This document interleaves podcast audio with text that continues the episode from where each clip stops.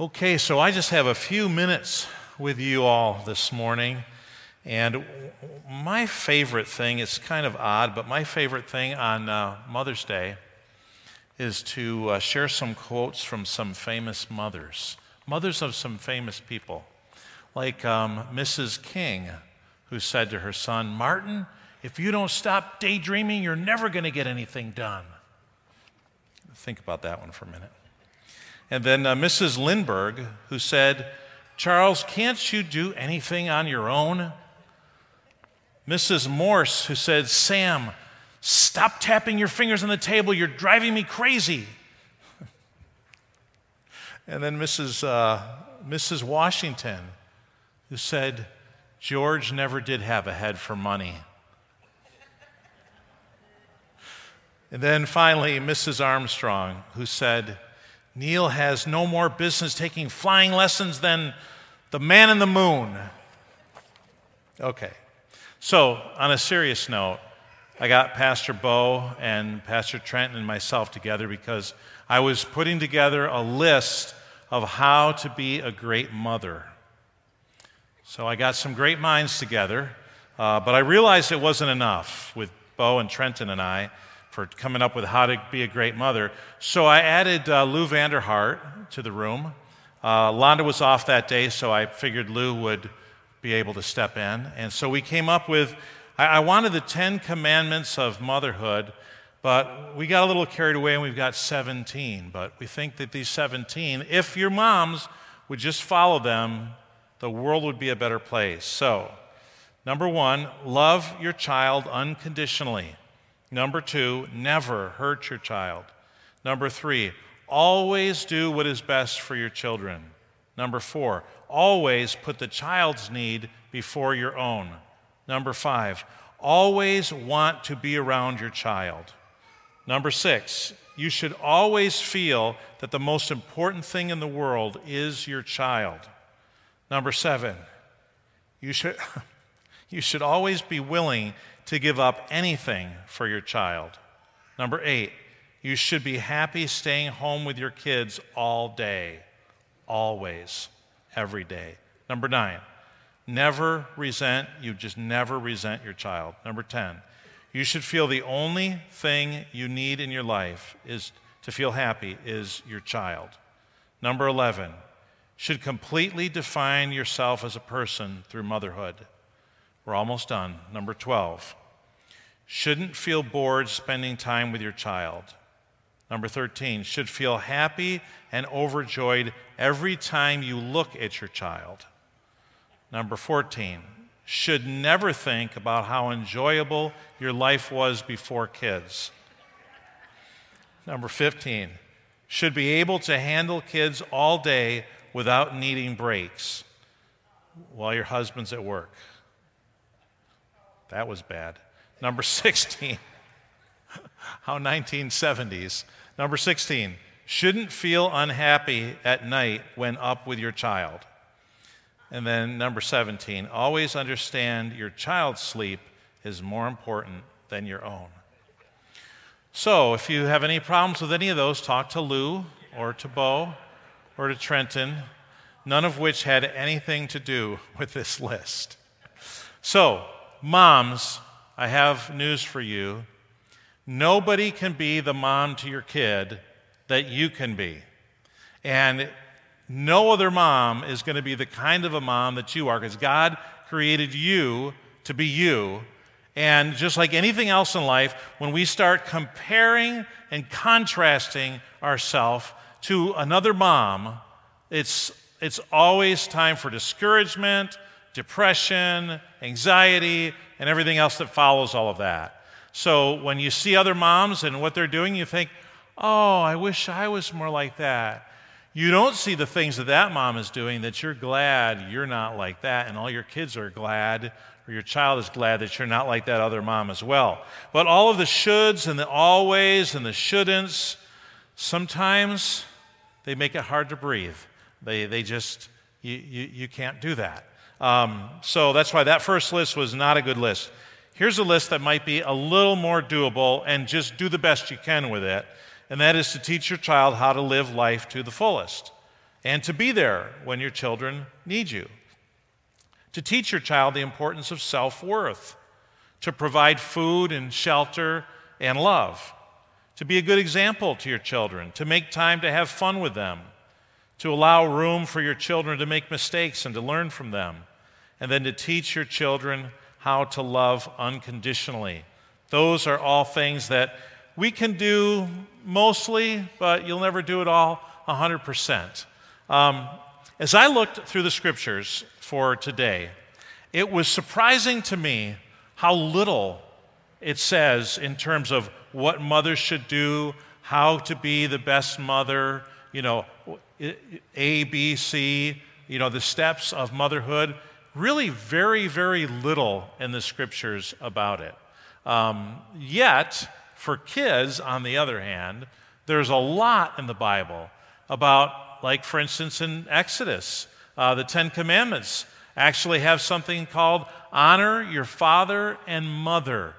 And in, in uh, Paul repeated that in the New Testament. He said, so that it may go well with you, and so that you may live a long life on the earth. And over and over in uh, the Old Testament and New Testament, we see, um, we see commandments to people to honor their elders, to honor their parents, to honor their mother, to honor their father, to be wise by listening to mom and be wise by listening to dad. These are things over and over. Yet there's, you know, we can extrapolate from a lot of scriptures how, uh, you know, a mom might live her life and how she might raise her kids. But it's not like there's, uh, there's like one passage. In fact, there is one passage. It's Proverbs chapter 31, the wife of noble character. Some of you would remember that passage. But when you look through that passage, you see a woman who's kind of organized, she's industrious, she's hardworking, she's got a good reputation, she helps the poor, she buys a field and she uh, plants and she manufactures things, she takes things to the merchants in town to sell. Her husband is honored at the city gates. But it really doesn't say a whole lot about being a mother in that passage. Well, we might think, well, maybe she was just one who didn't have any kids. She was a, she was a, a working woman who didn't have any children. But that's, that's not true either because in verse 28 of Proverbs 31, it says this Her children arise and call her blessed, her husband also, and he praises her. But that's all it says about her being a mom. Don't you think if there were certain things that mom was supposed to do, specifically to motherhood, that there would be like a, a whole section, or like that, that section would have contained like a number of things, like feeding on a schedule, right? Or keeping the house a certain way, or a certain organizational system that is best for a mom to do, or a certain way to dress your kids, or whether to homeschool them or to send them to a different school or, or how to help them pick their friends and all. None of that is in Proverbs 31. It just talks about this woman who's living her life. So, as we look through Scripture, we see, if you have uh, one of the handouts that you might have grabbed on the way in, the very last, uh, let's see, where is it here? The last line uh, of the handout is what I want to tell you this morning in the shortened message time that I have this morning is that to be the person you want your children to become. I think that's the best advice that dads can have, that moms can have, is to be the person that you want your kids to become. Because more than likely, and especially the older they get, they're going to realize that they are becoming the person that you were. In fact, they make commercials about this stuff now. You know, when you're like your parents. There's a reason for that. Because from your earliest memory, your whole view of life and the schematic of your personal wiring and makeup gets to be woven together, and you see your mom and she does things and she moves a certain way and she talks a certain way. She has a certain tone of voice. She responds to certain situations in particular ways. And you see your dad and he moves and he says things in a certain way and he, he reacts and he responds in a certain way to different situations. And you see your mom and dad and you hear them like subconsciously, unconsciously, they're, they're talking and they're interacting. And you are learning as a person what kind of a person you're going to be and how you're going to relate or not to God. And those parents, those moms and dads who say, Oh, we love God, and they, they go to church and they, they have a good show out in public when they're outside the house, but then when they're at home, they're kind of a different person. They, they don't really spend any time with the Lord. Their, their mouth is, is loose and crass. They're, they're selfish and, and self centered. Uh, their priorities have really nothing to do with Jesus or his kingdom or the scriptures. That kid is learning bit by bit, strand by strand, is being woven together in their being that, oh, that's not true. God isn't real. What a farce. What a figment of everybody's imagination. What an opiate of the masses, as one person said. It's not real. And as they get older and they face situations in their life, they're going to have to decide who do I believe? Do I believe the world? Or do I believe the world that my, my parents say exists, but they actually, they, they actually live more over here? And church is something we go to, but it really doesn't impact our lives all that much, except for we go there on a Sunday morning. That's, that's, that's not real. When they have to choose, and there's two roads, and one road's the way to God, and the other road is the way that everybody else is going, more than likely, they're going to go down that road because they're going to say, God's not real. If He were real, my, my parents would know it. That he, he didn't work in their life, he's not going to work in my life. But, but if you have parents that are, they say that they're a believer and they say they love Jesus and they go to church or they're, they're involved in some kind of a, of a religious group, and then they, they make mistakes and they mess up, and maybe some crass word comes out of their mouth or they have a bad attitude. But when they do that, you see that they uh, that it, they, there's a catch in their, in their heart about that. And they, they'll even say to you, Oh, son, I, am sorry. I, I, I flew off the handle. Would you forgive me? Oh, mom did not handle that well. Here's how I could have done it better. I'm really sorry. Sorry you had to see that. I'm sorry you had to hear that. I'm sorry I reacted that way. Um, could we pray about it? Um, I'm sorry. An acknowledgement of right and wrong, an acknowledgement of, yeah, I'm not, I'm not, I'm not perfect, but uh, God is real. And it impacts me when I make these mistakes. That kid, when they're faced with the way to God or the way that all the rest of the people in the world are going, they're going to say, No, it's like, if I'm going to do what's right, whatever it takes, I'm going to need to follow God. I'm not going to be perfect either, and I'll make mistakes. I hope I can be as, as faithful as my parents. And I've always believed that scenario. And it was about 10 years ago, I was in a master's program, and I had to do some research, and I found a number of studies where they studied that in kids. And they found out that in the families where the parents would just go to church, but that was their totality of their religion, those kids, did, they, they didn't live for God. They didn't follow God because it wasn't real. But the parents that, me, I mean, the parents that messed up, like even messed up bad, had marriage issues or financial issues or like serious stuff where they would go off the rails, but they would come back on and they would recognize their sin and they would get things right and they would make amends and apologize and reconcile. Those kids way more followed God in their lives.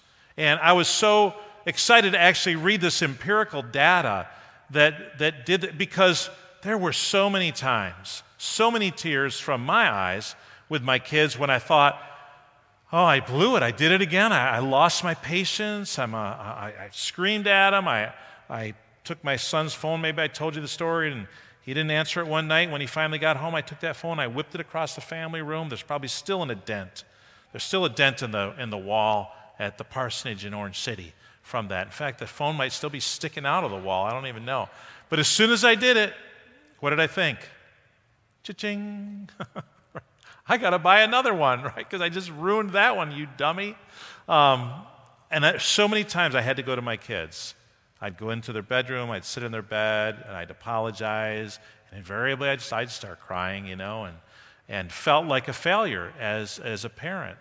Um, but over the years, they saw that. And a perfect parent, no, but a parent that really does, is trying to love God and, and, and seeking God and searching for God, yes. So on your sheet, um, it says for kids on the one side. Exodus 20, verse 12, honor your father and mother. And then Ephesians 6, where it says, children, obey your parents in the Lord. Then it says, listen to this. For this is right. In a society where we don't know who's right, it's your right, my right, whoever's right. Whose truth? Your truth, my truth, whoever's truth. But the cool thing about the scriptures is that God will tell us something, and, and in this spot, He comes right out and says it. This is right. This is the right thing to do. So, kids, whether your parents deserve it or not, whether they've earned it or not, whether they're right or wrong, honor your father and your mother because it's the right thing to do, God says. And then he says in here, that it's the first commandment with a promise, so that it may go well with you, so that you may enjoy long life on the earth. You want a good life, honor your parents. And that's, that's a lifelong thing. As long as your parents are alive, you give honor to your parents. And there's, there's so much that we can say about that. Um, but Proverbs 1 8 and 9 listen, my son, to your father's instruction. Do not forsake your mother's teaching. They are a garland or, or uh, a wreath, so to speak, to grace your head, uh, and a chain to adorn your neck. The things that were beautiful in their day. This is what it's like to listen to your father's instruction and don't forsake your mother's teaching. So that's for the kid. For the mom, uh, it says a lot in the Bible about disciplining your kids. So the most important thing that they need to learn from you is what is right and what is wrong and how much are you going to tolerate as their parent? And some kids are easy and some kids are hard. Honestly, I'm a little I'm a little bit uh, biased, and I have to uh, account for that bias because the personalities in my family were more easy personalities. My, my daughter and my three sons, they weren't like real hard to raise. They were pretty easygoing. And when I would tell them something, for the most part, they would just do it. There wasn't a lot of pushback. Uh, some, not everybody's like that. Not all kids are like that. And uh, the way that I raised my kids, I now know that for a couple of my grandkids, I couldn't raise them using the same methods and in the same manner that I raised my kids. They're very different little people. They've got different personalities, different makeups. But the important thing is, is we have to discipline our kids in over so as, as, you look through the scriptures what do parents do? They discipline their kids. What do parents do? They discipline their kids.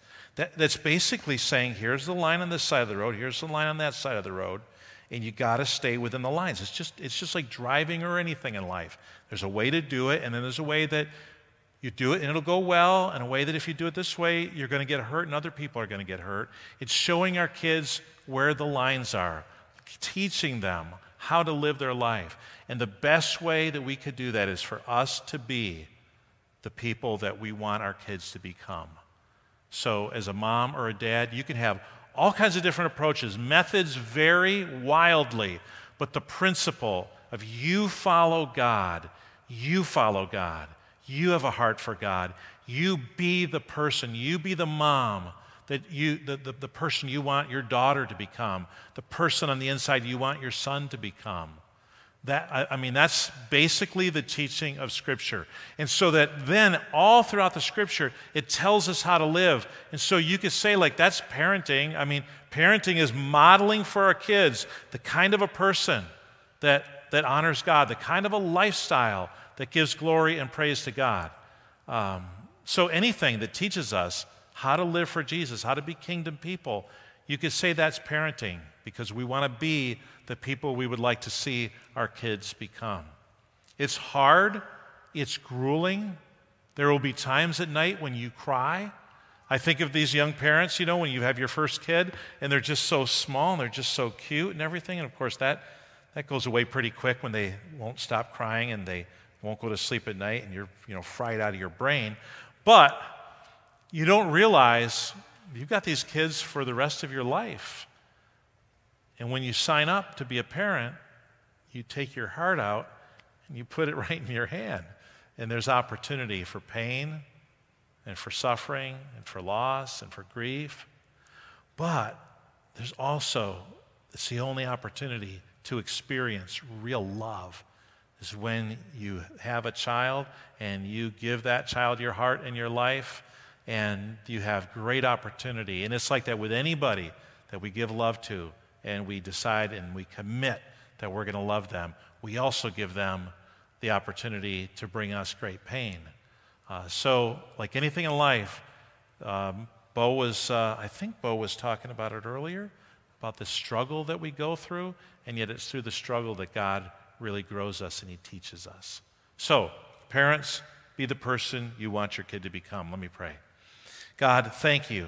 Thank you for our Lord and Savior Jesus Christ. Thank you, God, that you've called us to place our faith in Him. And Jesus, you have called us. You said, Follow me. You said to follow you. You said to love you with all of our heart, soul, mind, and strength. And God, I pray for uh, every parent in this room this morning. God, I pray that you would help them to live that life uh, that they would want to see lived out in their own kids. God, we, we're not perfect, but we pray for your strength. We pray for your blessing so that we can bring you glory, Lord, and so that we can be uh, a great role model for our own children. And God, I pray for those this morning who are struggling on a day like today, maybe having just lost a mom, or maybe not being a mom yet.